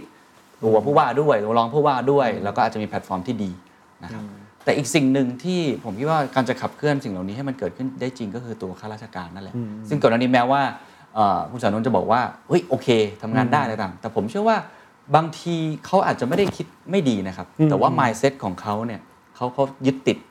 กับสิ่งที่เขาทำมามาโดยตลอด มีระเบียบ มี KPI มีตัวชี้วัด เดี๋ยวทำเกินเดี๋ยวซวยใช่ไหมฮะ มันอยู่นอกกฎระเบียบนี่ตายเลยอะไรแบบเนี้ย โดยเฉพาะวิธีคิดแบบเมื่อกี้ เช่น เดี๋ยวระเบียบไปว่ากันทีหลัง แต่บางคนนี่มันมันไม่ได้เหมือนกัน แล้วก็การทำงานแบบไซโล เรายังไม่นับเรื่อง ผมไม่แน่ใจคอร์รัปชัน คนพูดกันเยอะเหมือนกันว่าในกทมเนี่ยมีอะไรก็ไม่รู้ข้างในอยู่ซ่อนอยู่เต็มไปหมดหลุมดำคุณสานนท์เห็นเรื่องนี้ไหม แล้วทำยังไงให้มันคลี่คลายขึ้น อืมอืมผมผมคิดว่า ผมก็เห็น เออเขาเรียกอะไร เห็นอนาคตที่มันอาจจะเร็วไปอะเยอะในหลาย ๆ อย่าง ท่านผู้ว่าจะใช้คำว่าเอ่อ radical transparency มั้ยคืออเขาอยากรู้ว่าเรารู้สึกอึดอัดอะไร เราอยากเรารู้สึกยังไงเนี่ยอันเนี้ยเป็นช่องทางที่เราอยากให้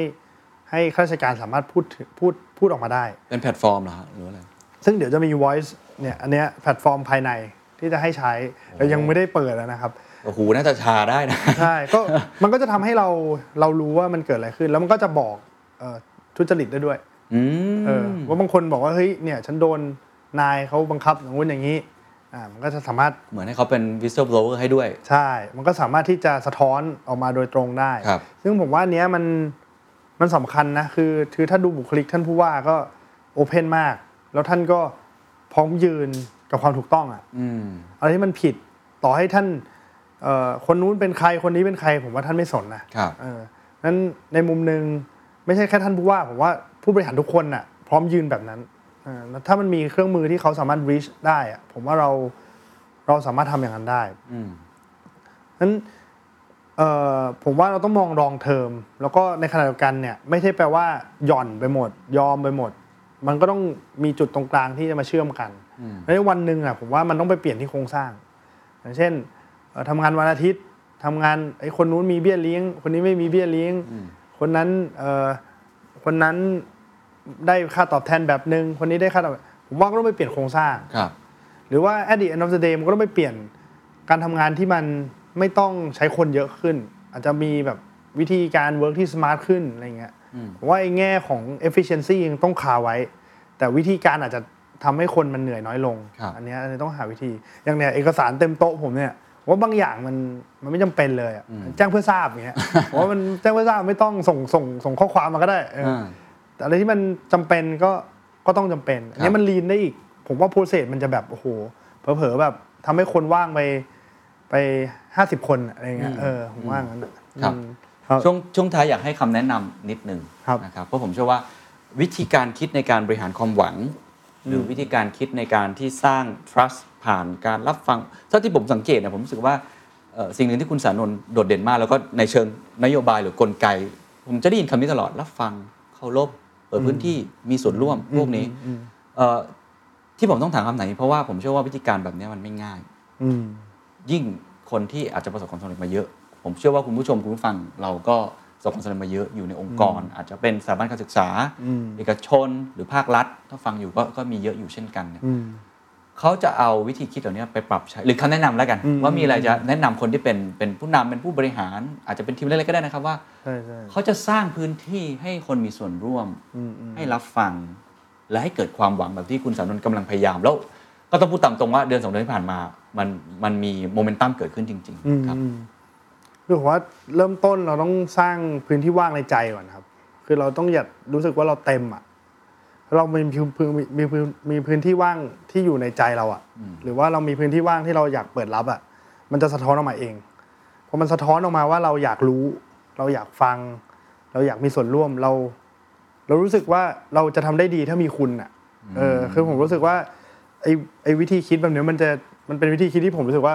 เฮ้ยผมอยากเฮ้ยถ้ามีคุณมาช่วยเนี่ยมันจะดีขึ้นแน่ๆอะไรเงี้ยซึ่งในมุมเนี้ยมันอาจจะมองว่า efficiency จะต่ำลงไหมเออเฮ้ยจากเดิมเฮ้ย เสียเวลา ออเสร็จแล้วอ่ะเออ ผมว่าอันเนี้ยมันยั่งยืนกว่า บางคนจะชอบเขาเรียกอะไร ชอบตัดจบเร็ว แต่บางทีการตัดจบเร็วอาจจะสร้างปัญหาที่มากขึ้น อาจจะทำให้คนที่เขาไม่ได้รับฟังเขารู้สึกว่าเฮ้ยเขาเขาไม่ได้เขาไม่ได้มีเสียงอะเขาอาจจะมาแบ็กไฟเราวันหนึ่งก็ได้ แต่การที่เราช้าหน่อย แต่ว่าเราอาจจะมีความคิดที่แหลมคมขึ้น หรืออินโวคนที่มากขึ้นอะไรเงี้ยผมว่ามันอาจจะเป็นข้อดีในในอนาคตได้ คุ้มเนาะเรายอมเสียเวลานิดหน่อย อีกอีกส่วนหนึ่งคือบางทีเราไม่รับฟัง เพราะว่าเราอาจจะกลัวฟีดแบ็กแล้วเรารู้สึกว่าเราแค่อยากได้คำที่มันตอบเหมือนเสริมความมั่นใจเราเฉยๆ แต่ผมว่าไอ้คำแบบนั้นบางทีมันก็ไม่ได้ช่วยเรานะครับ เออนั้นสุดท้ายไอ้การรับฟังอ่ะผมว่าสุดท้ายต่อให้เขาพูดดีหรือไม่ดีอ่ะไอ้การที่มันพูดไม่ดีอ่ะผมว่ามันยิ่งทำให้เราอ่ะ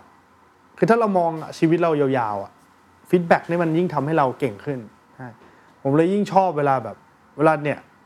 งั้นวันนี้ผู้ฟังฟังแล้วถ้ามีอะไรคอมเมนต์บอกผมมาได้เลยนะ รับได้หมดนะ ได้แล้ว ได้ คือผมก็อยากได้ฟีดแบ็กว่าว่าเอ้ยเราผมควรทำอะไรเพิ่มอะไรเงี้ย อืม หรือว่ามันมีบางอย่างที่มันมันมันยังขาดไปหรืออะไรเงี้ยผมว่าอันนี้มันเป็นเรื่องสำคัญที่ที่ที่มันจะทำให้เราเวลาเราทำงานที่มันยาวขึ้น มันแหลมคมขึ้น แล้วมันรอบครอบขึ้นนะครับก็ก็คิดว่าอย่าไป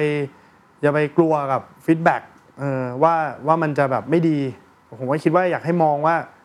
ยาวๆเนี่ย ถ้าเรารู้วันนี้มันดีกว่า ครับ ยิ่งรู้เร็วยิ่งดีกว่า ครับ แล้วยิ่งปรับตัวได้ดีกว่า ครับ ยิ่งมีเพื่อน ยิ่งมีส่วนร่วมกับคน ยิ่งทำให้มันรอบครอบกว่าครับ สุดท้ายจริง ๆ แล้วครับเอ่อความหวัง อืม วันนี้ผมว่าคุณผู้ฟังคุณผู้ชมก็คงเอ่อได้รับอะไรไปหลายอย่างเนาะแล้วก็มีการบ้านต้องทำอยากจะให้สื่อสารนิดหนึ่งนะครับเอาคนรุ่นใหม่แล้วกันขออนุญาตไม่ได้บอกคนรุ่นใหญ่ไม่มี นะฮะ แต่ว่าในฐานะที่เป็นคนรุ่นใหม่เหมือนกัน แล้วก็พูดอยู่เสมอว่าอยากสร้างความหวังให้คนรุ่นใหม่เมื่อกี้เราคุยกันข้างนอก อืม นอกรอบคุณสานนท์ก็บอก อยากจะบอกอะไรกับคนที่เขาเขาหมดหวังเขาอยากย้ายประเทศเขาเขาไม่ไหวแล้วกับสิ่งที่เกิดขึ้นครับ คือผมว่า ผมว่ามันมันยังมี มันยังมีสิ่งที่เรายังทำได้อยู่ในเมืองเนี้ยเยอะนะครับ แล้วผมรู้สึกว่า โอกาสที่ผมมาอยู่ตรงเนี้ย มันมันเป็นโอกาสที่ไม่ใช่โอกาสของผมนะ แต่ผมก็จะบอกว่ามันคือโอกาสที่กำลังจะบอกกับพวกเราว่า ยุคสมัยของพวกเรามันกำลังมาละเออคือเราอาจจะมองว่าเฮ้ยแม่ง พวกเราไม่มีวันหรอกที่จะแบบได้ได้มาบริหาร หรือได้มาทำอะไรที่มันแบบเป็นเชิงอำนาจอะแต่ก่อนเราก็ต้องมาเรียกร้อง ใช่ไหมเราก็ต้องแบบใช้ออนไลน์เออแต่ผมว่าวันนี้มันคือสัญลักษณ์ แล้วก็มันคือ มันคือเมสเซจที่แบบเป็นรูปธรรมที่สุดอะที่ผมอยากบอกกับทุกๆคนว่า นี่มันคือยุคของพวกเราแล้ว บางทีเขาบอกว่าเวลาอยู่ข้างเราเนี่ย เวลานี่แหละอยู่ข้างเราผมอยากบอกทุกคนว่าว่าเรากำลังอยู่ในยุคที่เราทำอะไรได้แล้ว แล้วก็ก็อยากส่งเมสเซจเนี่ยครับไปถึงทุกคนที่ที่แบบหมดไฟอะบอกว่าเฮ้ยถ้าเรามองมันใหม่ว่า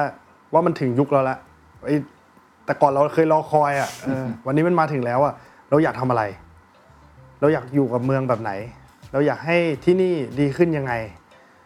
ผมก็อยากที่จะเป็นตัวแทนที่อาจจะแบบอยากรับฟังตรงนี้ แล้วก็อยากที่จะมีส่วนร่วมกับทุกคนว่าเฮ้ยถ้าเราถ้าเราจะทำมันไปด้วยกันได้ยังไง ให้มันดีขึ้น แล้วก็ไม่ได้ดีกับใครหรอกดีกับดีกับพวกเราทุกคน ดีกับลูกของเรา ดีกับรุ่นน้องๆของเราทุกคนด้วย ผมว่านี่คือโอกาสแล้วก็นี่คือตัวแทนที่เป็นความหวังของยุคสมัยครับ ไม่ใช่โอกาสของผม นะ โอกาสของพวกเรา ครับผม ได้ครับ ขอบคุณมากนะครับขอบคุณ ข ค อบ รับ คุณครับ And that's the secret sauce. ถ้าคุณชื่นชอบ The Secret Sauce เอพิโซดนี้นะครับ ก็ฝากแชร์ให้กับเพื่อนๆ คุณต่อด้วยนะครับ และคุณยังสามารถติดตาม The Secret Sauce ได้ใน Spotify, SoundCloud, Apple Podcast, Podbean, YouTube และ Podcast Player ที่คุณใช้อยู่นะครับ และอย่าลืมติดตาม Facebook Fanpage The Secret Sauce เข้ามาติชมเข้ามาพูดคุยกับผมได้เลยนะครับ